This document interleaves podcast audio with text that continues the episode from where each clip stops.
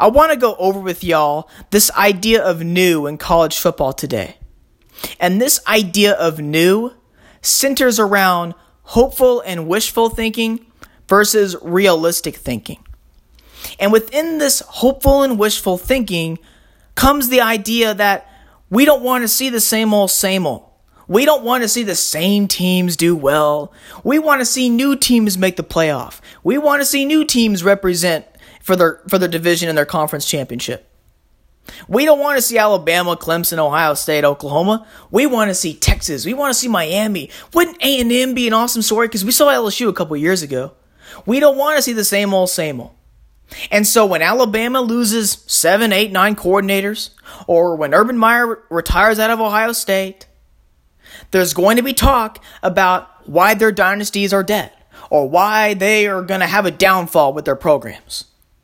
It there's you are not going to see many outside of maybe those programs' fan bases. You are not going to see in the media talk on why Alabama is going to continue to roll, why the Tide's going to continue to roll, or why Clemson's just not going to lose in the ACC, or why, despite Urban Meyer retiring, Ohio State's still going to the playoff. You're not going to see any of that talk because the entertainment world, which a lot of the entertainment world consists of the media, a lot of the media is going to hype up this idea of new. So, who are those new teams that can represent the college football playoff? Now, a lot of people remember things in groups of three. So, let's look at the, not including 2020, let's look at the last three uh, off-season or way too early predictions, preseason predictions, and our rankings. So let's look at 2018, 2019, and then let's look at this coming year. So 2018 preseason top 25. Alabama, I'll, I'll just hit the top 10. Alabama, Clemson, Georgia, Wisconsin, Ohio State, Washington, Oklahoma, Miami, Auburn, Penn State. Now, a couple of teams surprised me in that top 10 Washington and Miami. I, I, guess I can understand Washington a little bit based on how they finished that pre the previous season, which was a top 15 ranking, based that they're on that they were returning a lot of starters and that they play in the Pac-12. Non-conference wasn't too difficult outside of Auburn. So I could see Washington being ranked around that 5 to 8 area, given that they were probably going to finish pretty high with the rankings given again their schedule. But Miami at number 8 really shocked me. Remember how in 2017 Miami had a breakthrough year? And as soon as a school like a Miami, you're going to see the same thing with the Tennessee, a Texas, and I'll get into the Longhorns later. Tennessee, Nebraska, you're going to see schools like that that as soon as they do pretty good, you're they're going to be hyped up like crazy. And that was the case with Miami in 2018. And you know what? They started the season off number 8. They did not even finish ranked. They went 7 and 5 including a very disappointing start to the season against LSU, in which they got, well, they got beat decisively, and LSU was only favored to go 7 and 5 that year and started off number 25 in the country. And LSU shocked some people, as well as Kentucky and Washington State that year. But those teams aren't going to get hyped up. One, LSU has been good in the past, and they didn't do great in 2017, so it's going to be reasons on why they're going to have a downfall. It's like reasons on why the rich will not get richer, and reasons on why the poor can be better. And in 2019, we saw the same case in the preseason with Texas. And they were ranked number 10 in the preseason. We also saw we also saw Michigan at number 7 in the preseason. Remember I told you about Urban Meyer retiring at Ohio State a couple years ago? Well, as soon as he retired, there was all this talk about why Michigan is going to represent the Big Ten East to make the college football playoff. And there was a very well known college football analyst who predicted that as well. And Texas at number 10, based on the fact that they had a very good season the year before. But now, even this, despite them losing nine starters on defense and their schedule getting more difficult, and remember in 2018, Texas won a lot of close games, so it's not like they were doing it in dominant fashion. It's reasons on why Texas is back. Because, like Miami, they were good in the past and they haven't been good for a while, so we want to see them good. Again, going back to that hopeful and wishful thinking versus the realistic thinking. So now let's look at the 2021 uh, preseason rankings. At least I'm going to hit on four teams that I think are being a little bit too hyped up and that I think should be taken with a grain of salt. Those four schools being, again, this is for this coming season, Texas A&M, Iowa State, North Carolina, and Indiana. All four of those teams are getting hyped up maybe a little bit more than they than they should. I talked earlier about the tiers of college football. Most of the change in college football happens in the tier 2 to tier 3 range. Now, maybe every once in a while you get a 2019 LSU that from the tier 2 can represent for the tier 1, but that's once every 5 to 6 7 years. That's not two or three teams every single year from the tier 2, much less the tier 3 ranks of college football. And Iowa State and Indiana are both tier 3. It's just that for this given season, remember we had the extra year of eligibility for a lot of players? So that means schools like Iowa State and Indiana, instead of having to re- instead of uh, them losing a lot of guys and facing rebuilding years because tier 2 and tier 3 rebuild, they don't reload, they get a lot of these guys back. So that's why they've been put on these higher pedestals than they normally would. But now, with a more normal like offseason and year, it's going to be harder for these teams to have that same kind of success that they had last year. Because a lot of their success last year was predicated on the fact that they had a lot more experience. And remember, last year we didn't have that offseason of preparation. So teams with more experience did a little bit better than the teams with not as much experience because they didn't need the repetition as much. Everybody does, but they didn't need it as much. And so now these teams are being, being put on, I think, too high of pedestals because of what they did last year.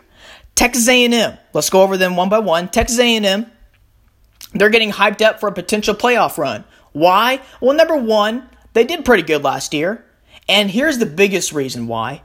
It's because of what Alabama loses, not what A&M has. Now, I've learned this from experience in the past, and I'm not going to make this mistake again. Sometimes, again, in the past, I have predicted a tier 2 like school to beat a tier 1, especially when you play them at home like A&M does with Alabama this year. I predict those tier 2 teams to win sometimes because of what tier 1 loses. But I've learned over time to if I do predict a tier 2 team to win that kind of matchup, it should be based on what A&M has. Now, A&M had a pretty good team last year. And Jimbo Fisher actually said this in a quote a few days ago. He said, Every single year, your team changes, which means the atmosphere within your program changes. It starts over. You got a brand new team. And A&M, for the most part, does have a brand new team this year, with having to replace a quarterback in Kellen Mond, who was the most experienced quarterback in program history, and four starters off of one of the better offensive lines from last year. So, are we predicting A&M to do well because we want them to and we don't want to see Bama, and it's because of what Bama loses? Or are we predicting it what A&M has?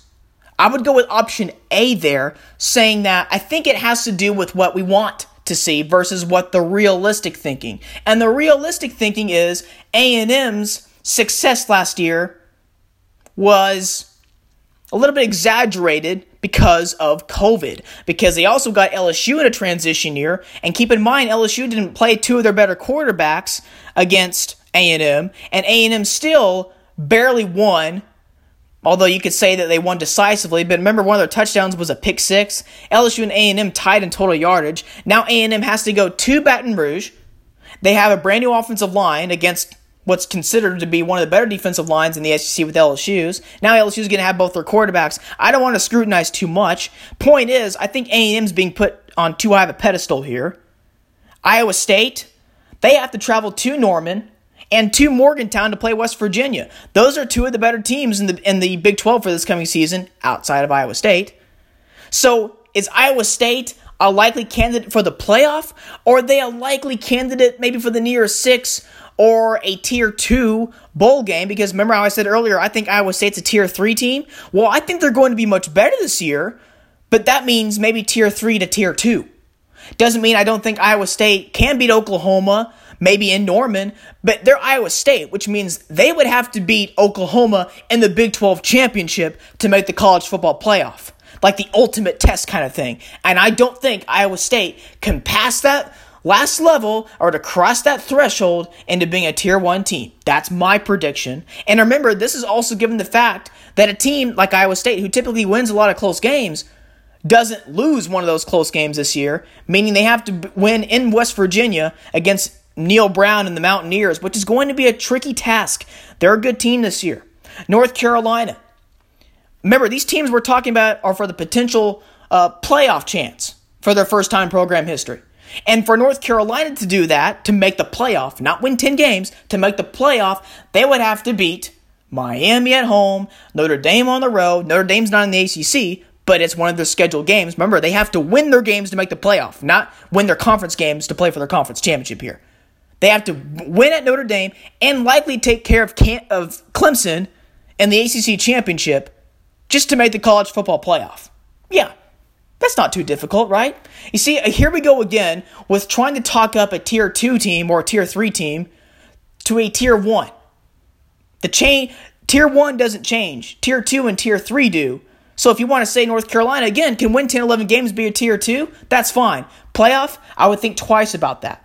And then Indiana, another team like A&M that had a lot of experience last year and whose success was exaggerated by COVID.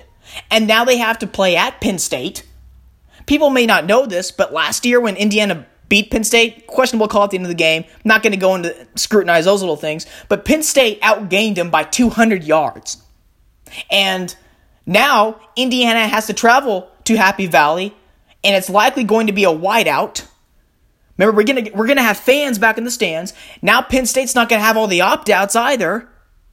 And now Indiana also has to play Cincinnati in the non conference. By the way, besides those two games, they also have to travel to Iowa, Kinnick Stadium, one of the tougher places to play in the country to start off with. And I haven't even mentioned Ohio State yet. And you can't count out Michigan because they have to play them in the big house this year.